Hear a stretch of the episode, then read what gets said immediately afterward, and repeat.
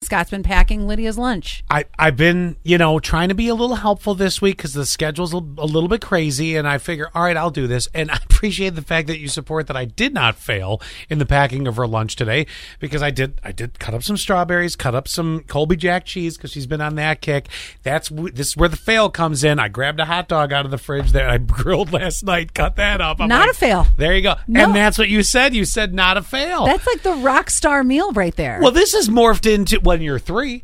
Wh- This is uh, this is or 39. You're right. This is morphed into could your significant other pack you a meal that you would actually enjoy for lunch? And and you had said this girl on TikTok, which I'm a little disheartened by this nurse on TikTok. Me too. Because she had pico. I mean, she had okay. Clearly, her significant other didn't know what to pack and literally dumped the fridge into into her lunch pail. But and she was complaining about it. Yeah, well- I would love getting my lunch packed.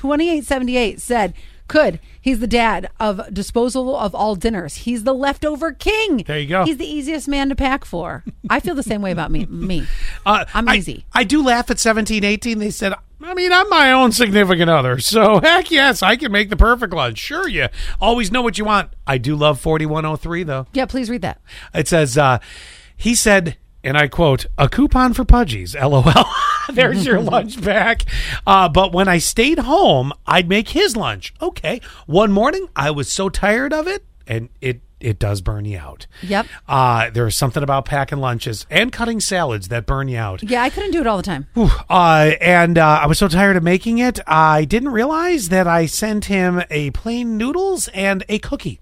Then, uh, then I got a text. You're like, can I at least have some butter? Then, then I got a text at lunchtime, and I quote, "Did you pack me a noodle and a cookie for lunch today, Whitney?" Yes. Indeed, I did. Nikki says, I could pack for my fiance because he will eat anything. No thinking. Just throw food in. He's good. My fiance could pack mine because he knows exactly what I like. And I responded with, It's such a small gesture, but does mean so much. So, and the question that I was really getting at is for the ladies that pack for their guys, I think most guys are garbage disposals. We'll eat just about it. Most guys. Mm-hmm. But could he pack for you? That's the real question. I think my significant other knows me enough that he he definitely could. Now, if my significant other packed me uh fried chicken, I Are like you going to say no? Um, I'm not going to say no, but it's it wouldn't be like when I eat lunch, I want something like like today.